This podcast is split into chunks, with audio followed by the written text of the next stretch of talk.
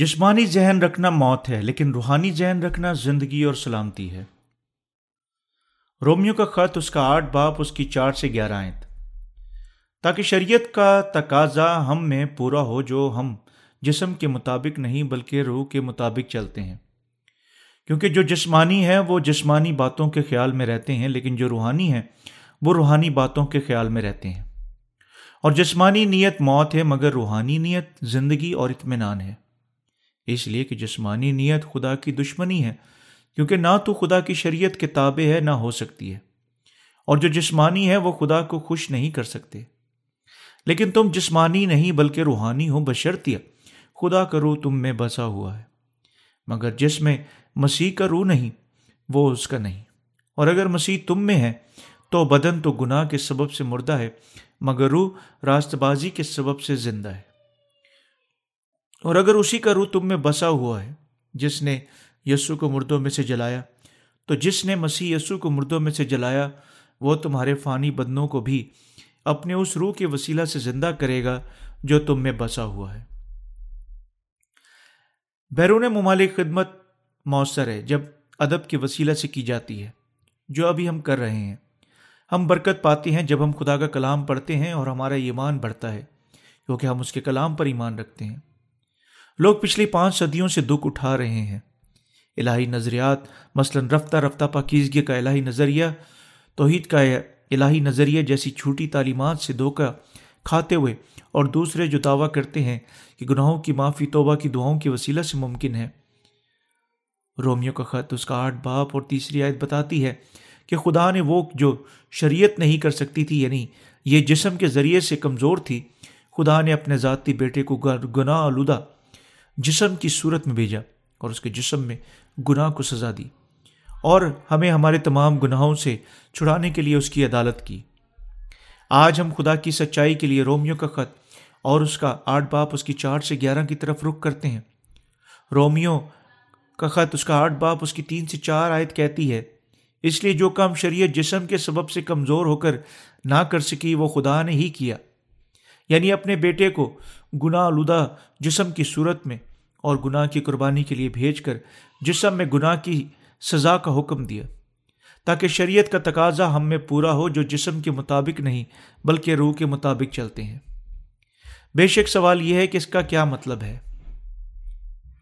پہلے جسم کے مطابق زندہ نہ رہنے کا کیا مطلب ہے؟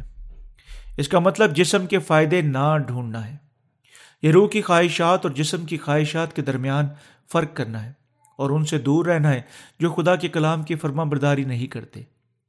آیت نمبر پانچ بیان کرتی ہے، کیونکہ جو جسمانی ہے وہ جسمانی باتوں کے خیال میں رہتے ہیں۔ جسمانی باتوں کا کیا مطلب ہے؟ اس کا مطلب ہے کہ وہ موجود ہیں جو حتیٰ کہ جس طرح وہ گرجا گھر میں شراکت کرتے ہیں، اپنی ذاتی خواہشات کی تلاش بھی کرتے ہیں۔ اسے سادگی سے دیکھنے کے لیے دنیا میں مسیحوں کو منافع بخش کاروبار کے مقصد کے لیے گرجا گھر میں نہیں جانا چاہیے، یہ جسم کے مطابق زندہ رہنا ہے۔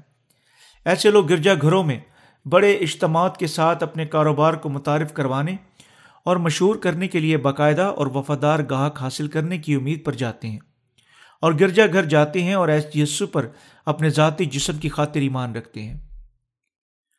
دوسرے بھی موجود ہیں، وہ جو مسیح طبقہ کے اندر فرقہ پرستی کی تعلیم دیتے ہیں، اور وہ جو اپنے پیروکاروں کو صرف جسمانی برکات کا پیچھا کرنے کی تعلیم دیتے ہیں۔ ایسے لوگ ہیں جو جسم کے مطابق زندہ رہتے ہیں، جو اپنے ذہنوں کو جسمانی باتوں پر لگا چکے ہیں۔ ہم آسانی سے اپنے مسیحی طبقات میں فرقہ پرستی سے مل سکتے ہیں۔ تب یہ فرقہ پرست کون ہیں؟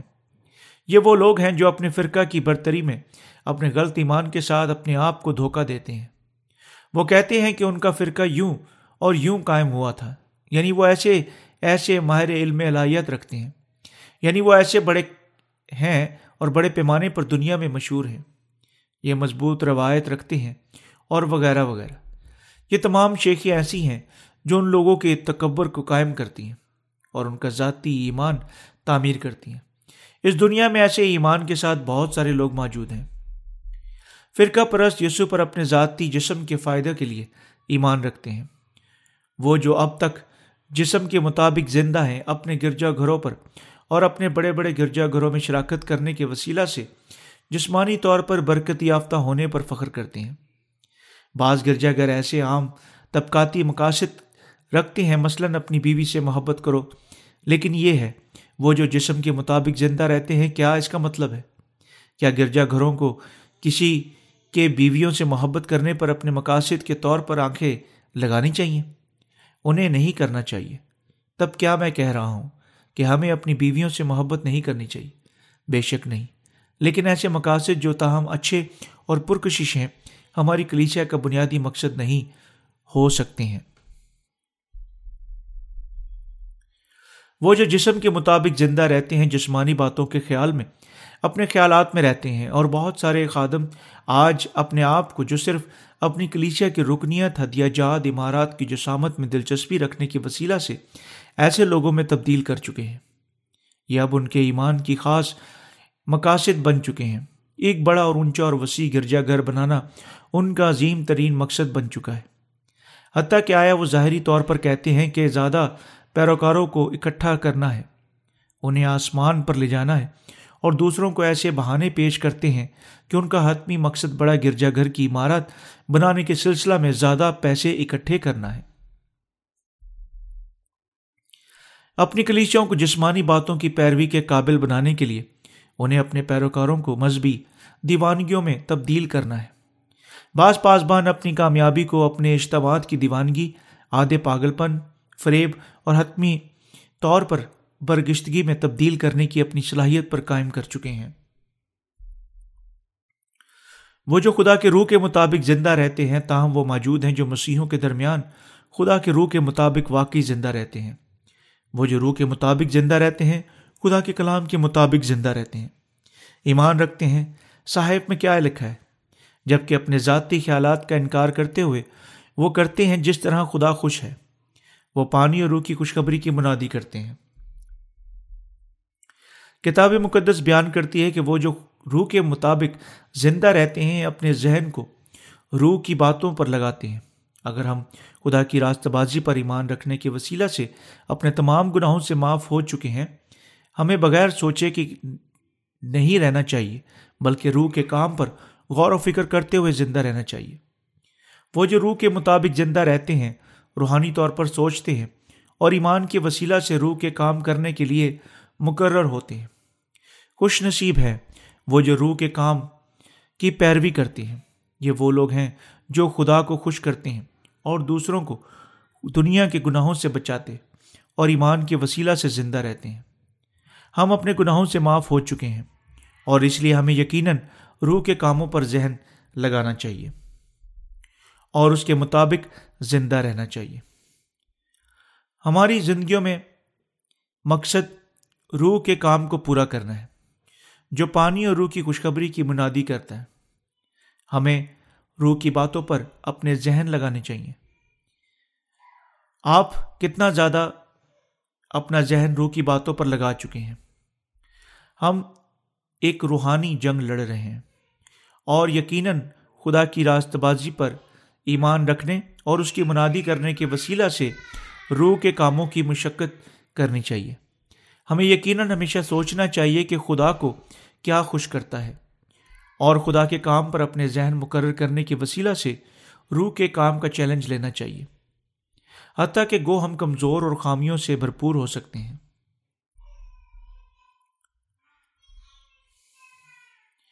جب کوئی خاص کام ہوتا ہے ہمیں یقیناً پھر بھی زیادہ کام کے لیے جد و جہد کرنی چاہیے جو خدا کو خوش کرے گا۔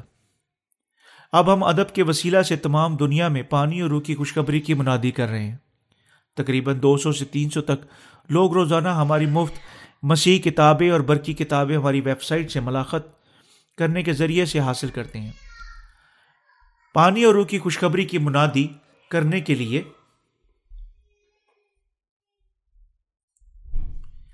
ایمان کے ساتھ جدوجہد کرنے کے وسیلہ سے دنیا کے ہر ایک ملک میں ہر کسی کے لیے ہم آپ کے ساتھ اس کلیسیا میں خوشخبری کی خدمت کر رہے ہیں۔ اگر ہم اپنے ذہنوں کو روح کے کاموں پر نہیں لگا چکے تھے، ہمیں روح کے یہ پھل عطیہ نہ کیے جاتے۔ ہمیں اس کا کام ایک ایک کر کے روح کے کاموں پر مقرر اپنے ذہنوں کے ساتھ مکمل کرنا چاہیے۔ تب ہم اپنی روحانی دھلا یسوع مسیح کو خوش کریں گے، اس نیک بیوی کی مانند جو مثال کی کتاب باب تیرہ میں پائی جاتی ہے۔ آیت نمبر آٹھ بیان کرتی ہے، اور وہ جو جسمانی ہیں وہ خدا کو خوش نہیں کر سکتے۔ یہ ان کو بیان کرتی ہے جو گناہوں کی معافی حاصل نہیں کر چکے ہیں، اس لیے کہ جسمانی نیت خدا کی دشمنی ہے، کیونکہ نہ تو خدا کی شریعت کے تابع ہے نہ ہو سکتی ہے، اور جو جسمانی ہے وہ خدا کو خوش نہیں کر سکتے۔ رومیوں کا خط آٹھ باپ اس کی سات سے آٹھ آئے۔ اسی طرح گناہ گار جو ان میں روح نہیں رکھتے نہ خدا کا کلام کر سکتے ہیں، نہ ہی اس سے خوش کر سکتے ہیں۔ گناہ گار اپنے آپ کو خدا کی شریعت کے تابع نہیں کرتے، نہ ہی خدا کی راستہ بازی کے تابع کرتے ہیں۔ وہ خدا کو خوش نہیں کر سکتے، یہ ہے کیونکہ وہ نہیں سمجھ سکتے کہ خدا کی مرضی کیا ہے۔ جس طرح روح القدس ان میں نہیں بسا، خدا کو جو خوش کرتا ہے پانی اور روح کی خوشخبری کے ساتھ نسل انسانی کے تمام گناہوں کو معاف کرنا ہے۔ وہ گناہ گاروں کی تعریف اور پرستش کے ساتھ خوش نہیں ہوتا۔ خدا خوش نہیں ہے جب گناہ گار اس کی تعریف کرتے ہیں۔ کوئی معنی نہیں رکھتا کہ کتنے زیادہ گناہ گار اس کی تعریف کے لیے اپنے ہاتھ اٹھاتے ہیں اور پرستش میں آنسو بہاتے ہیں، وہ اسے خوش نہیں کر سکتے۔ گناہ گار مسیحی جذبات کے ساتھ منور ہو کر خدا کو خوش کرنے کی کوشش کرتے ہیں، وہ خدا کو خوش نہیں کر سکتے۔ وہ جو گناہ کے ساتھ ہیں خدا کو خوش نہیں کر سکتے، کیونکہ وہ گناہ گار ہے۔ کوئی معنی نہیں رکھتا وہ کتنی کوشش کرتے ہیں، گناہ گار کبھی خدا کو خوش نہیں کر سکتے۔ یہ ایسا معاملہ نہیں کہ وہ خدا کو خوش کرنے کے لیے کتنے تیار ہیں، یہ ایسا معاملہ ہے کہ ان کے لیے اسے خوش کرنا ناممکن ہے۔ کیا خدا خوش ہوگا اگر لوگ بڑے گرجا گھر بنائیں گے؟ وہ خوش نہیں ہوگا اگر بڑے گرجا گھر کی عمارت میں منتقل ہونا ضروری ہے۔ ہر طریقے سے بڑا گرجا گھر تعمیر کیا جانا چاہیے، لیکن بڑے گرجا گھر محض تعمیر کرنے کی خاطر بنانا یہ خدا کو بالکل خوش نہیں کرتا۔ مثال کے طور پر میرے قبضہ میں ایک گرجا گھر گرنے حال ہی میں میں نے ایک نئے گرجا گھر کی تعمیر کرنے کے لیے تیس لاکھ ڈالر سے زیادہ خرچ کیے، حتیٰ کہ جب پرانی عمارت اس کے بالکل ساتھ کھڑی تھی اور اب تک شاندار شکل و صورت اور ٹھہرانے کی جگہ رکھتی تھی۔ جب اجتماع کی جسامت صرف دو سو سے تین سو تک تھی، کیا واقعی ایسا بڑا گرجا گھر کی تعمیر کرانا ضروری تھا؟ خدا کی کلیسیاں اینٹوں سے تعمیر نہیں ہوتی۔ خدا ہمیں بتاتا ہے کہ ہم خدا کی ہیکل ہیں اور خدا کا روح راست بازوں کے دلوں میں بستا ہوا ہے۔ ضرورت کے طور پر بڑا گرجا گھر تعمیر کرنا درست ہے، لیکن کیا یہ بذات خود بڑے گرجا گھر تعمیر کرنا خدا کو جلال دیتا ہے؟ نہیں، یہ خدا کو جلال نہیں دیتا۔ کیا گرجا گھر میں زیادہ لوگ کو جمع کرنا خدا کو زیادہ جلال دیتا ہے؟ نہیں، آپ محض ایسا کرنے کے وسیلہ سے خدا کو خوش نہیں کر سکتے۔ وہ جو جسم میں ہیں خدا کو خوش نہیں کر سکتے۔ بعض اوقات حتیٰ کہ ایسے راست باز لوگ ہوتے ہیں جو صرف جسم کو فائدہ ڈھونڈتے ہیں، یہ لوگ خدا کو خوش نہیں کر سکتے۔ راست بازوں کے درمیان بعض موجود ہیں جو اب تک گناہ گاروں کی مانند اپنے جسمانی خیالات میں قید ہیں، یہ لوگ خدا کو خوش نہیں کر سکتے۔ حقیقت میں وہ کلیسا میں ایمان کی صحت مند زندگی رکھنے کے قابل نہیں ہیں۔ وہ شکایت کرتے اور خدا کی کلیسیا سے خفا ہوتے ہیں اور آخر کار کلیسیا کو چھوڑ جاتے ہیں۔ اس لیے ہم جو راست باز ہیں کو ایسی زندگی گزارنی چاہیے جو راست باز ہے اور خدا کو خوش کر سکتی ہے، ایسی زندگی نہیں جو صرف جسم کے فائدے ڈھونڈتی ہے۔ ہمیں خدا کے کاموں پر سوچنا چاہیے اور اس کی راست بازی اور اس کی راست بازی کے کاموں کی خدمت کرنی چاہیے۔ اپنے بدنوں اور ذہنوں اور املاک کو خدا کی راست بازی کے آلات کے طور پر استعمال کرنا چاہیے۔ ہمیں ایسی زندگی گزارنی چاہیے جو خدا کو خوش کرتی ہے۔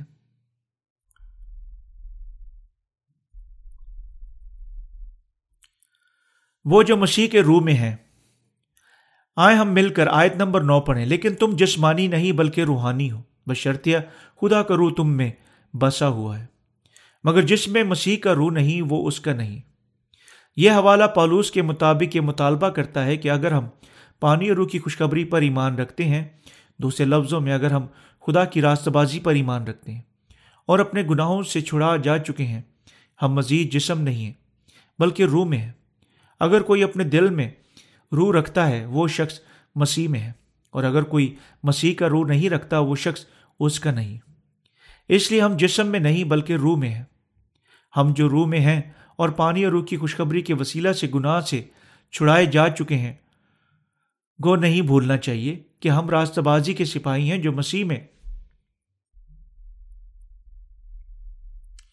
راست بازوں کے طور پر خدا کو خوش کرنے کی گنجائش رکھتے ہیں.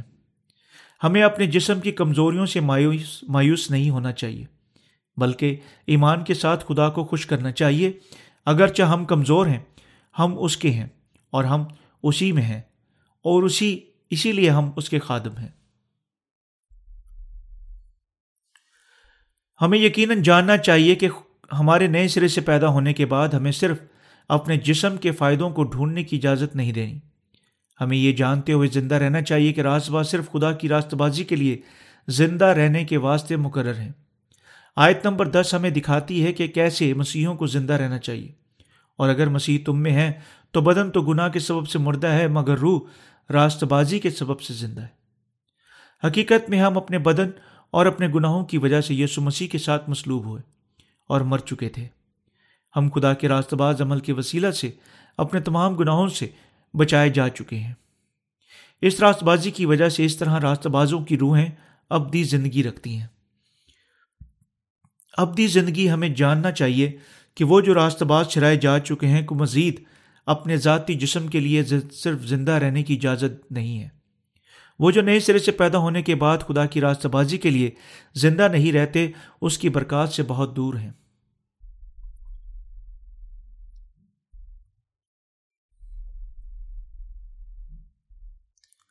ہم خدا کی راست بازی سے زندہ رہنے کے لیے مقرر تھے. شاید آپ میں سے بعض پانی اور روح کی سے نئے سرے سے پیدا ہونے کے بعد مایوسی سے سوچ چکے ہیں. کتاب مقدس کہتی ہے وہ جو جسم میں ہے خدا کو خوش نہیں کر سکتے. مجھے یقیناً اس میں سے ایک ہونا چاہیے، لیکن یہ سچ نہیں ہے. خدا ہمیں اس کی راست بازی کے سپاہیوں کے طور پر زندہ رہنے کے لیے دوبارہ پیدا کر چکا ہے.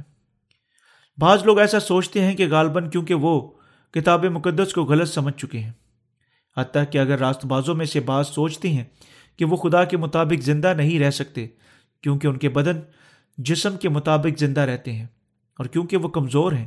سچائی یہ ہے کہ وہ جو اس میں روح القدس رکھتے ہیں خدا کے کام کرنے کے وسیلہ سے شاد ہوتے ہیں. خدا کے کام کرنا انہیں خوش اور شاد اور اچھا کرتا ہے.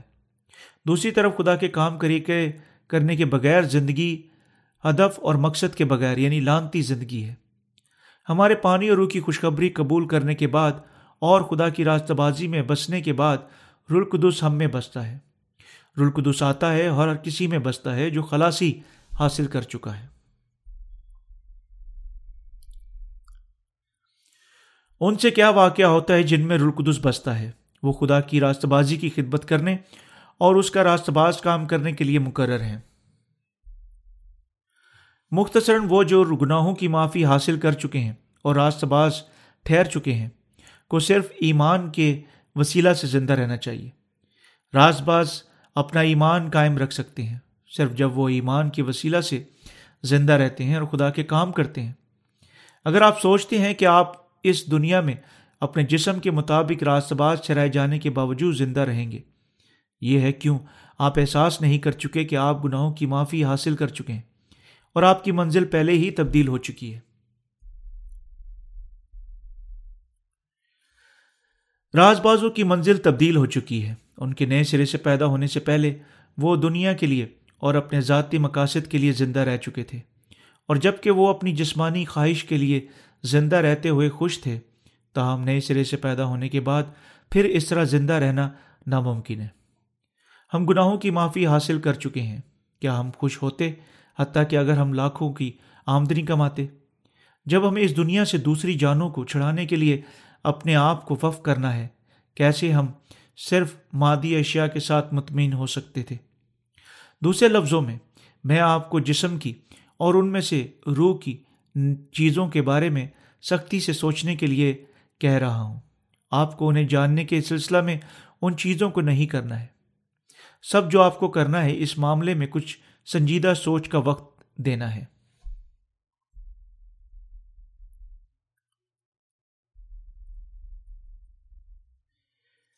میں اب تک رومیو باب ایک سے چھ تک اپنی پچھلی رومیو کے خط پر وضاحت واز کی کتاب پر اور باب سات سے لے کر سولہ تک اس کتاب میں منادی کر چکا ہوں، اور یہ دو وائس کی کتابیں میری مسیحی کتب سیریز کی پانچویں اور چھٹی جلدیں ہیں۔ عالمگیر مسیحوں کو ان کے مطالعہ کی ترسیل کی جائیں گی۔ میں پر یقین ہوں کہ سارے لوگ میری مسیحی کتب کی سیریز کے وسیلہ سے خدا کی راستہ بازی کو جانیں گے۔ میری پچھلی تین واعظ کی کتابوں کے وسیلہ سے، جن میں میں نے خدا کی نجات پر بنیادی تعلیمات کے بارے میں بات کر چکا ہوں، پہلی جلد نے خوشخبری کے بارے میں بات کی، دوسری جلد نے الہیہ تمور پر بات چیت کی، اور تیسری جلد نے جلد نے روح القدس پر بات کی اور روح حاصل کرنے کا درست طریقہ کیا ہے یہ بتایا، اور یہ پانچویں اور چھٹی جلد رومیوں پر گہرائی سے بات کرتے ہوئے کرتی ہے کہ کتنے سارے الہی نظریات غلط ہیں، کیوں گناہ غائب نہیں ہوتے حتیٰ کہ جب ہم مسیح یسوع پر ایمان رکھتے ہیں، اور کیسے پانی اور روح کی خوشخبری خدا کی راستہ بازی کے طور پر ظاہر ہوتی ہے۔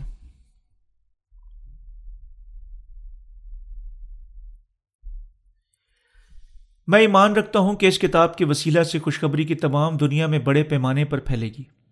خوشخبری کی منادی میں قابل تعریف ترقی ہو چکی ہے۔ جب ہم نے وقت کے پیش نظر تیسری جلد شائع کی، جب ہم نے پہلی دو جلدیں شائع کی، اب تیسری جلد کے بعد زیادہ سے زیادہ لوگ میری مسیحی کتب سیریز کی جلدوں میں سے پہلی اور دوسری جلد کی مانگ کر رہے ہیں۔ ان دو کتابوں کے شائع ہونے کے بعد ہم جانیں گے کہ پانی اور روح کی خوشخبری کی طاقت کتنی عظیم ہے۔ میں دعا مانگتا ہوں کہ بہت ساری برکات ان پر خدا کی معرفت کثرت سے انڈیلی جائیں گی جو اس کی راستہ بازی کو جاننے کے لیے آتے ہیں۔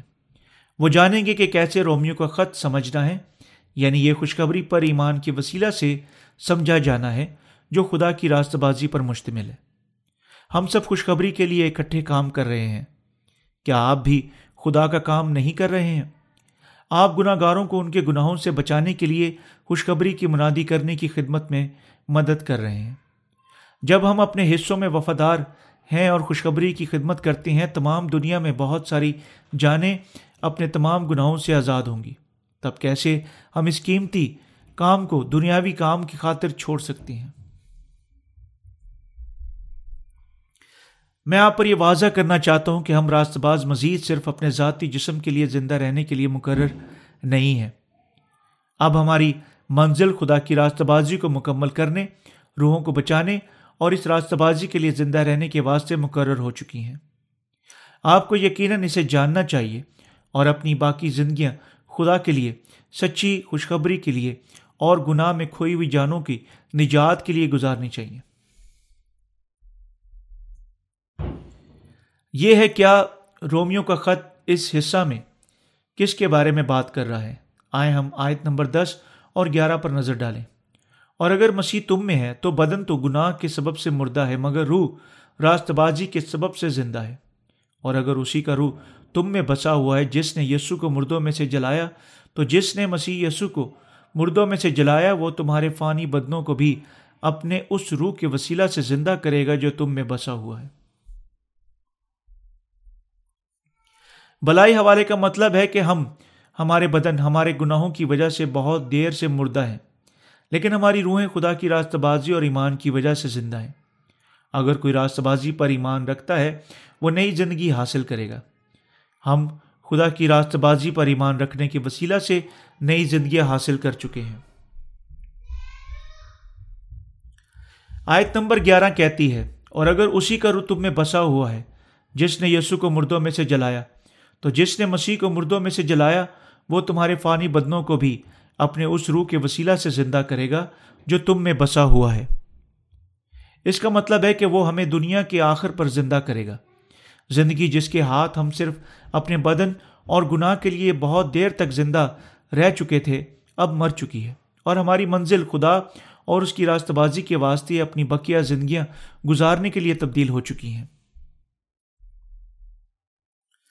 آپ شاید راست بازوں کی زندگیوں سے اکتا سکتے ہیں یہ سوچتے ہوئے کہ بلا شک راست باز اکثر کہنے کے لیے وہ کیا کہتے ہیں اکٹھے ہوں گے. تاہم حتیٰ کہ نئے سرے سے پیدا شدہ ایماندار جو آپ سے آگے بیٹھا ہوا ہے جمائی سننا یا حتیٰ کہ اس کی ستائش اور آوازوں کی سننا آپ کے ذہنوں کو تازہ کرے گی اگر آپ کلیسیا میں قائم رہتے ہیں. یہ ہے کیوں روح القدس خدا کی کلیسیا میں اور ایمانداروں کے دلوں میں کام کرتا ہے. آپ کا ذہن نیا بن گیا ہے اور آپ اپنے دل میں نئی طاقت حاصل کریں گے. زندگی کی روٹی روحانی روٹی سے سیر ہوں گے اور باہر جانے اور روحانی کام کرنے کے لیے روحانی فرائض حاصل کریں گے. آپ ایمانداروں کے اکٹھے پر تازہ دم ہو سکتے ہیں. حقیقت ہے کہ آپ دنیا سے علیحدہ ہو گئے ہیں. دکھاتی ہے کہ آپ کی منزل تبدیل ہو چکی ہے کیونکہ وہ جو جسم کے مطابق زندہ رہتے ہیں جسم کی باتوں پر اپنے ذہن لگا چکے ہیں، لیکن وہ جو روح کے مطابق زندہ رہتے ہیں روح کی باتوں پر لگے ہوئے ہیں. ہم اب جو راست باز ٹھہرائے جا چکے ہیں جسم کے مطابق مزید زندہ نہیں رہتے. راست باز مزید گناہ کے غلام رہنا نہیں چاہتے. ہم کم سے کم روح کے مطابق زندہ رہنا چاہتے اور روح کے کاموں پر اپنے ذہن لگانا چاہتے. راست باز روح کا کام یعنی مسیح کے لیے روحوں کو جیتنے کا کام کرتے ہیں. ہمیں یقیناً خدا کے کام کے لیے سخت محنت کرنی چاہیے. ان کے لیے اپنے ذاتی خیالات کا انکار کرنا چاہیے اور ان پر اپنے ذہن مقرر کرنے چاہیے. ہمیں یقیناً اب اپنی بقیہ زندگیاں اس طریقے سے گزارنی چاہیے. آپ کی منزل صرف خدا کی راستہ بازی کے لیے زندہ رہنے میں تبدیل ہو چکی ہے کیونکہ آپ پانی اور روح کی خوشخبری پر ایمان رکھنے کی وسیلہ سے خلاصی حاصل کر چکے ہیں. میں امید کرتا ہوں کہ آپ یہ سچائی جانتے ہیں.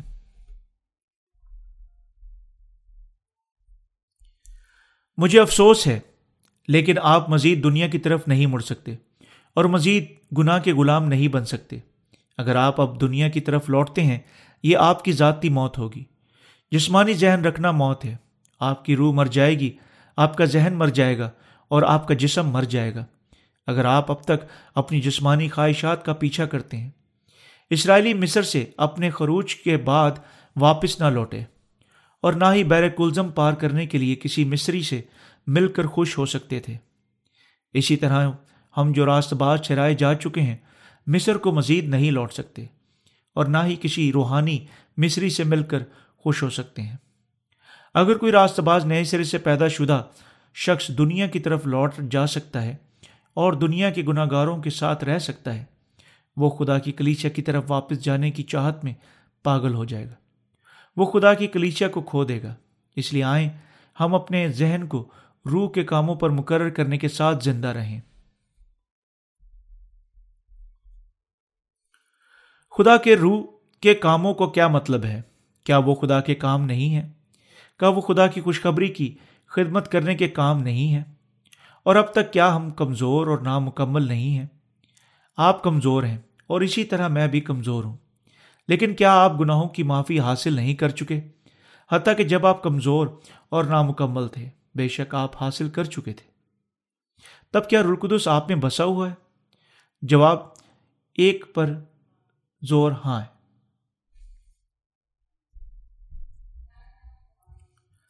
تب کیا ہم روح کے کاموں پر اپنے ذہن لگانے کے قابل ہیں یا نہیں؟ بے شک ہم ہیں. ہم سب روح کے کاموں پر اپنے ذہن مقرر کرنے کے قابل ہیں. کیا آپ جانتے ہیں کہ خدا آپ کی منزل تبدیل کر چکا ہے تاکہ آپ روح کے کام کریں؟ کیا آپ اس پر ایمان رکھتے ہیں؟ ہمارے ذہن اب تبدیل ہو چکے ہیں. اگر آپ نہیں جانتے کہ آپ کا ذہن تبدیل ہو چکا ہے جبکہ یہ حقیقت میں ہو چکا ہے تو یہ صرف آپ کے لیے مصیبت دائرہ کرتی ہے. آپ کو یقیناً اپنے ذہن مضبوطی سے خدا کی راست بازی پر لگانے چاہیے. تب خدا کی کلیسیا آپ کا گھر ہوگی.